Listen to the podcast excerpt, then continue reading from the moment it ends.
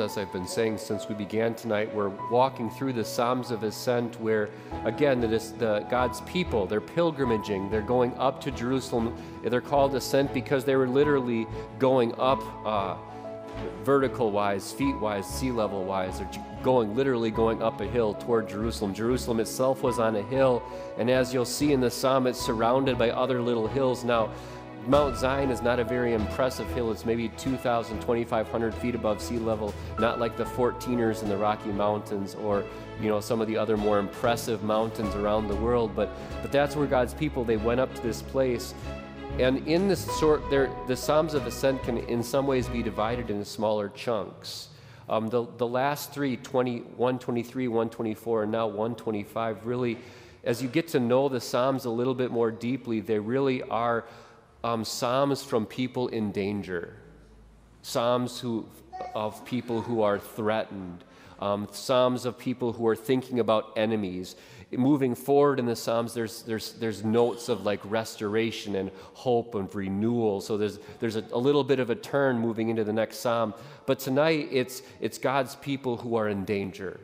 Um, and you can, you can think about danger in all kinds of ways. Um, you can think of danger from just circumstance or people. You can think of the threat that the devil even poses against you. I was telling our, our seventh grade friends today, like, don't underestimate the devil. You're not stronger than him. Jesus is. You're not. Um, just so thinking about the, breaking the forces of evil and, and the danger that we're in every day. We, we live our lives constantly in danger. And there's the tension again. And always safe. And that's what the psalmist leans into that safety that we have. Let me read it to you Psalm 125. Those who trust in the Lord are like Mount Zion, which cannot be shaken but endures forever. As the mountains surround Jerusalem, so this kind of thinking of topography, so the Lord, more importantly, Yahweh, the Lord, surrounds his people both now and forevermore. The scepter of the wicked will not remain over the land allotted to the righteous, for then the righteous might use their hands to do evil. Lord, it turns into a prayer. Lord, do good to those who are good, to those who are upright in heart. But, but those who turn to crooked ways, the Lord will banish with the evildoers. Peace be upon Israel. This is God's word. Would you pray with me? Oh, Lord God. Grant us your peace as we turn to you and your word. Grant us your peace tonight as we lay our heads on our pillows. Grant us your peace right now as we rest in your abiding arms that never leave us or forsake us, your strong arms that keep us safe from every evil of body and of soul. Deliver us and keep us safe, Lord Jesus. Give us your peace. In your name we pray. Amen.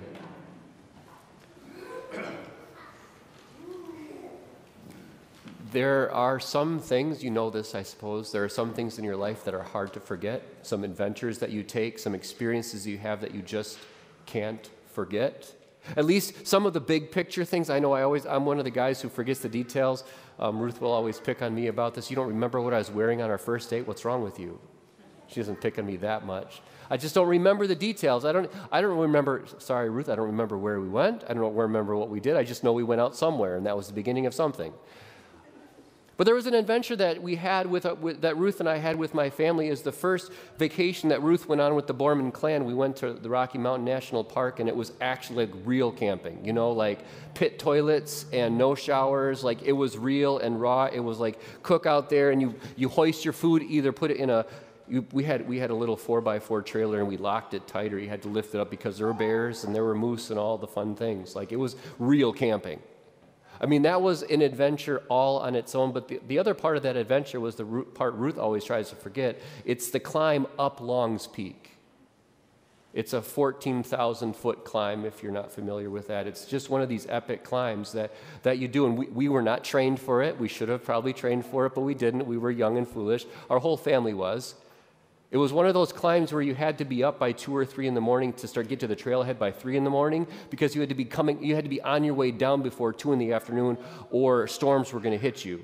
It was just, it was kind of like this thing where everybody knows at two o'clock in the afternoon or so storms come. Period. End of discussion. You just got to get up and down before two.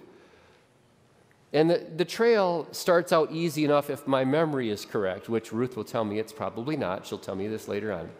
It starts out easy enough. You know how the trails are, they like fool you into thinking it's going to be easy. And it's this little narrow dirt little path that just kind of starts to meander and make its way up. And, and that's like, oh, this is great. It's pretty fairly easy because you're in the foothills a little bit. And then you start to climb a little bit more, and you, I put a video on the family page, the Mount Lebanon family page, if you want to glance at that. It's Long's Peak. It's a, somebody else took a video of it. But it's just, then it, it goes from this little path to like you're actually in boulder fields and then you're into jagged rock and you're, you're climbing on you're literally you're on your hands and your knees just kind of cr- climbing up. There were no you didn't need ropes but maybe we should have had ropes. You know i don't know one of those things like nobody else had ropes so we didn't have ropes either plus we were young and foolish.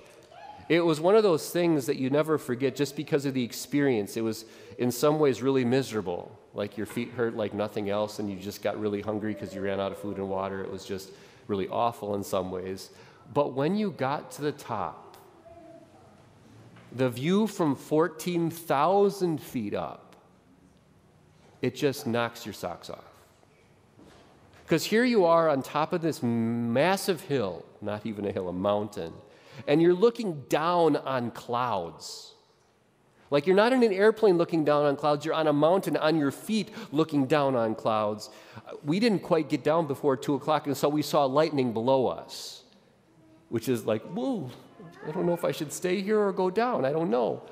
Right? It's, but it's awe inspiring because you're looking around and you see this mount, the Rocky Mountain range all around you, and you're, the view from up there, you forget about how hard you were exhausted just getting to the top, and we still had to go back down. You're already tired and exhausted, but you take the view in, the view from up there, suddenly your weariness is gone for at least a moment, and you just say, wow, God.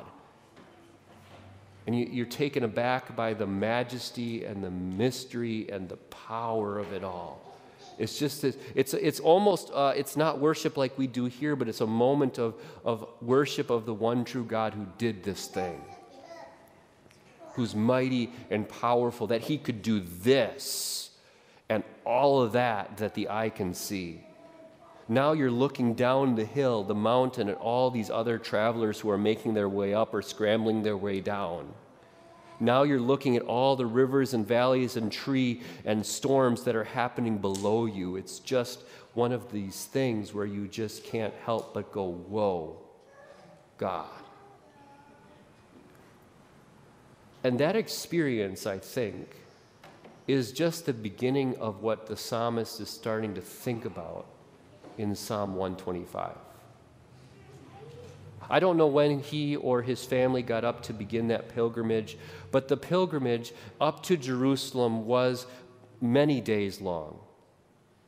There, and, and it wasn't this 14,000 foot climb, it was more like 2,500 foot climb if you, if you look that up. But it's this long, slow grade up to Jerusalem. And so the climb itself was difficult enough with, with the path that being narrow and the rocks and everything happening side by side. It was difficult just to climb. And then there was the danger of being robbed or mugged. You, you know, it's, it's not surprising. You, you can maybe start to think about the danger when you, when you remember the story of the Good Samaritan and how this man on his way to Jerusalem, from Jericho to Jerusalem, was jumped by robbers and beaten nearly to death. That's the kind of danger that anybody who went up to Jerusalem was facing. And, and don't, also don't forget the danger of that area, like, like it is today, back then was just as much so an area of war. It was like this, this ground where nations would just kind of go back and forth and back and forth. Always war, always danger, always enemies. It hasn't really changed. I'm not trying to be political. And, and when you're in the middle of the journey and you're afraid, you're still kind of like plugging your way through the journey. You're trying to get from here to there, from Jericho, from the Jordan up to Jerusalem.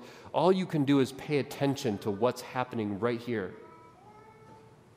Can pay attention to my footing to make sure that my feet are on the path and that the place where I put my feet is stable and sure and the rocks won't slide out from under me. I can pay attention to, to the potential for enemies and danger all around so that, so that I won't be, at least I won't be caught by surprise. And I, I guess what I'm getting at when I say all that is when you're, in the, when you're on the path and you're journeying up, it's hard to see anything except what's happening right here. And I think when I say that, I think about the psalmist Asaph in Psalm 73 where he's in the thick of life and he's on the path and he's paying attention to life. And he has, Psalm 73 is a, I'm sorry to bring on all these Psalms, but it's this Psalm of complaint where he starts out saying, saying, Surely God is good to Israel, to those who are pure in heart, but um, God, the way it's going right now on the path doesn't seem fair. God, I've been pure in heart to you. I've devoted my heart to you. But these people who mock you, they're doing just fine. They're mocking you and even mocking me, asking me, Where is your God? And the psalmist thinks to himself, It's not fair. I've been faithful, they've been faithless, and it doesn't seem to be working out very well. When you're on the path, and there's enemies around you, it's hard to see things clearly. Or, or, or I can't help but think, I thought of this today too, the, the, the, the servant of Elisha in 2 Kings 6. There, there's a whole story, you got to read the whole chapter, 2 Kings 6. But the king, the, the Aramean army was surrounding Elisha and his servants. They, they, they came around their city. It was Dothan. They came around the city at night. And when the, the man of God, the servant of Elisha, got up in the morning to make some breakfast or whatever he was doing that morning, he saw the Arameans all around. And he said, he said to Elisha, What are we going to do? There's enemies everywhere. We're, we're, we're sunk. We're done. What are we going to do? when you're in the thick of it, when you're on the journey, when you're on the path on your way up, and there's enemies and trouble all around, it's hard to see what's going on.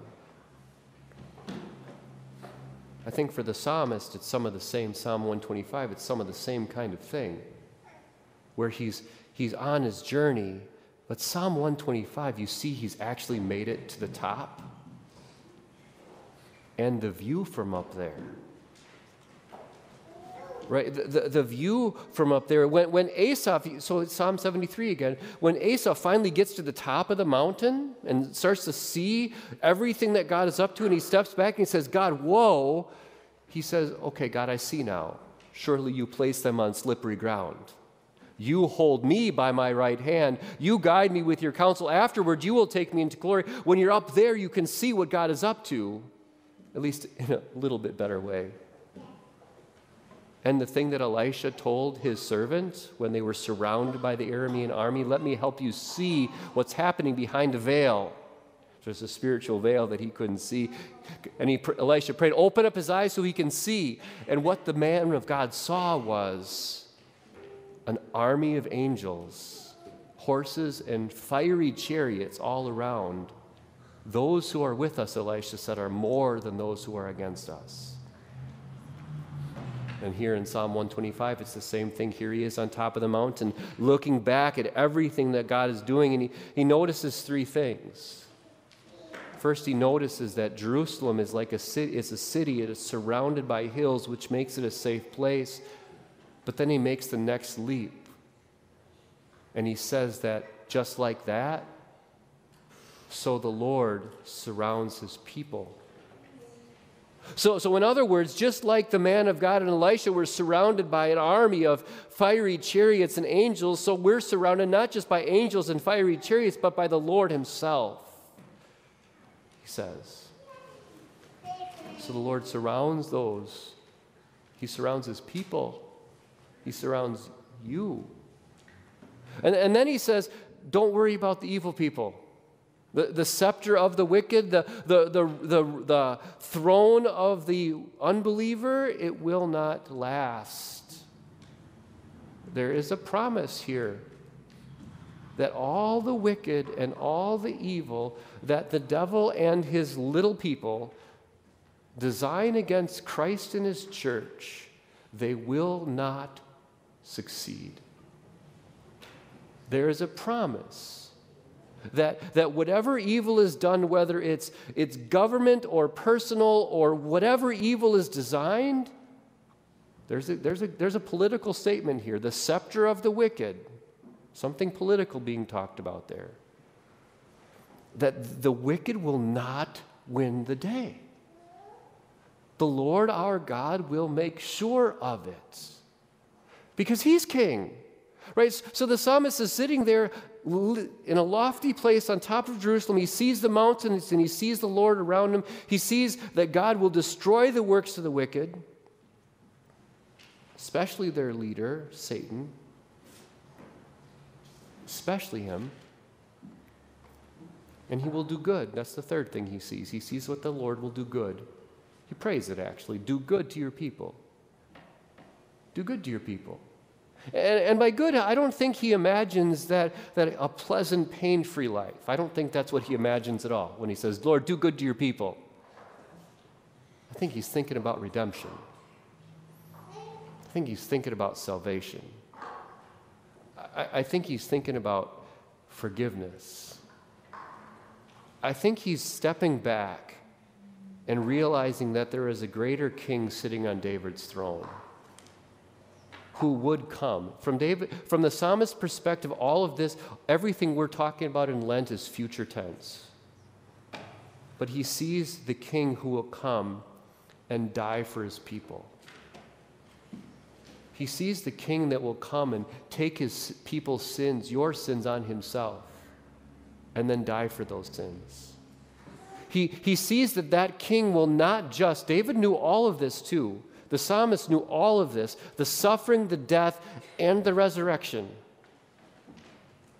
See how, did you catch that in the reading from Matthew? How he talked about, I will return, you'll see me in Galilee? Right? The resurrection is part of this too. He saw how the king would die and suffer for his people, but then come back to life and then take his seat at God's right hand. And as Paul says, all of his enemies have been put under his feet. And so I don't know, I wish you could imagine what's in my head. It's at least sometimes it's not so scary.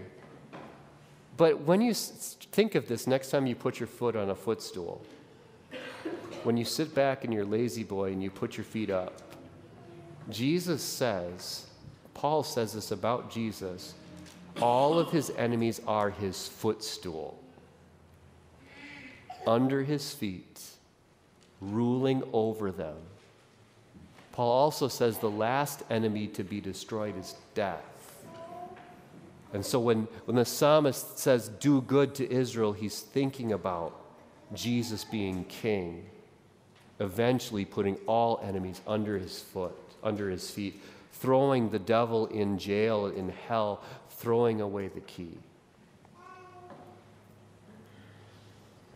So, as we journey, I'll try to bring this together. As we journey, it's hard when you're in the middle of it to kind of think about these things. When you're, when you're on the path making your way up, and, we can think of up in a lot of ways up to heaven, up just up to Easter. Maybe it's just up through the next week or the next day, whatever. Maybe it's just, maybe you want to get home to bed. I don't know. But it's hard when you're in the middle of it to see what you can only see from above. And when you're in that place and you're just struggling to take the next step or afraid of what's going to happen, riddled with anxiety perhaps, I'm going to pull in another psalm. I'm sorry to do this. Look up. Lift up your eyes to the hills from, your, from where your help comes. Lift up your eyes to the hills and start to see things then, not looking up at where things go, but down from where He rules. And see these three things that you are surrounded by your God on, on every side, not just angel armies, but God Himself, That Irish blessing that we, we, taught, we heard on Sunday, where God goes before you and behind you and beside you and above you and below you, the Lord surrounds you with his presence, surrounds you with his love, surrounds you with his power. Secondly, remember, those who seek to do you harm cannot and will not do you eternal harm because your Savior will make it so. He will not allow that. He will, he will not allow the wicked to succeed against you. Whatever, whatever design the devil has, whatever design anyone has to seek you, to ruin you now or eternally, your Savior Jesus will not let it be. And third, know this He desires only to do you good, only to save you, only to redeem you, only to bring you home. Peace be upon you, the people of God. Amen.